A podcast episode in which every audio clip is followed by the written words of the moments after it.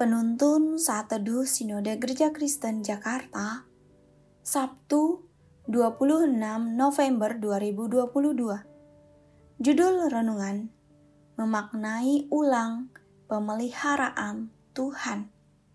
Nats Alkitab terambil di dalam kitab Ayub pasal 42 ayat 5. Hanya dari kata orang saja aku mendengar tentang engkau tetapi sekarang mataku sendiri memandang engkau. Saat masih gadis remaja, Johnny Erickson adalah seorang atlet cabang atletik. Suatu hari, ia mengalami kecelakaan hebat. Ketika di Teluk Chesapeake, ia melompat masuk ke dalam air. Kepalanya terantuk batu di dasar air yang ternyata dangkal. Seketika itu juga, seluruh tubuhnya mati rasa. Ia menderita kerusakan permanen pada tulang belakangnya. Kecelakaan itu berlangsung dalam beberapa detik, tetapi akibatnya berlangsung seumur hidup. Sejak itu, ia dipaksa mengubah jalan hidupnya menjadi orang cacat. Awalnya ia sangat putus asa, sempat begitu marah kepada Tuhan.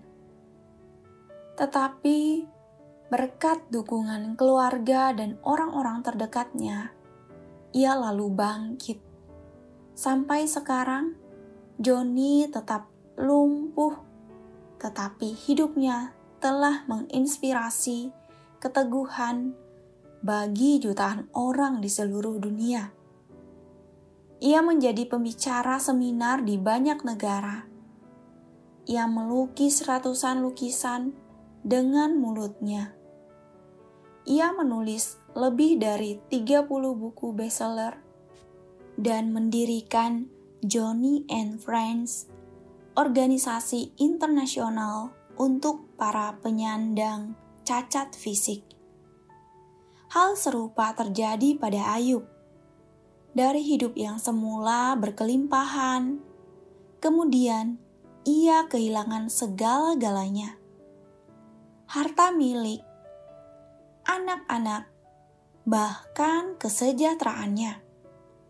Bisa dibilang, Ayub jatuh dari tempat tinggi ke dasar lembah gelap dan sempit.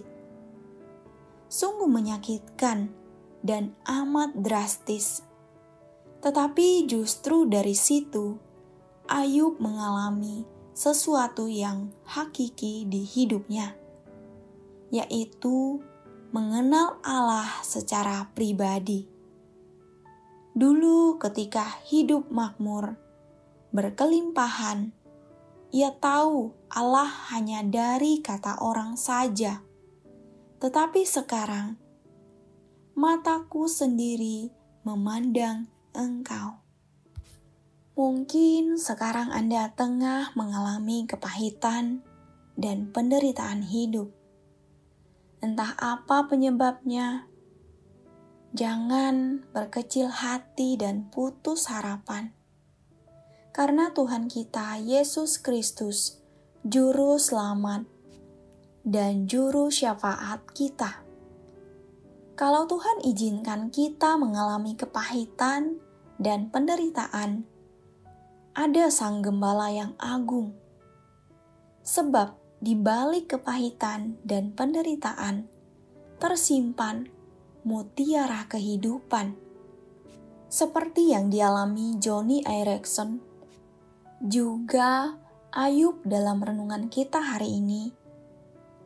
Kuncinya, jangan menyerah dan jangan putus berharap kepada Kristus. Tuhan Yesus akan memakai apa yang tampaknya buruk untuk menyalurkan kebaikannya. Tuhan tidak menjanjikan jalan hidup yang mulus. Yang Dia janjikan kekuatan Amin. Terima kasih, Tuhan Yesus memberkati.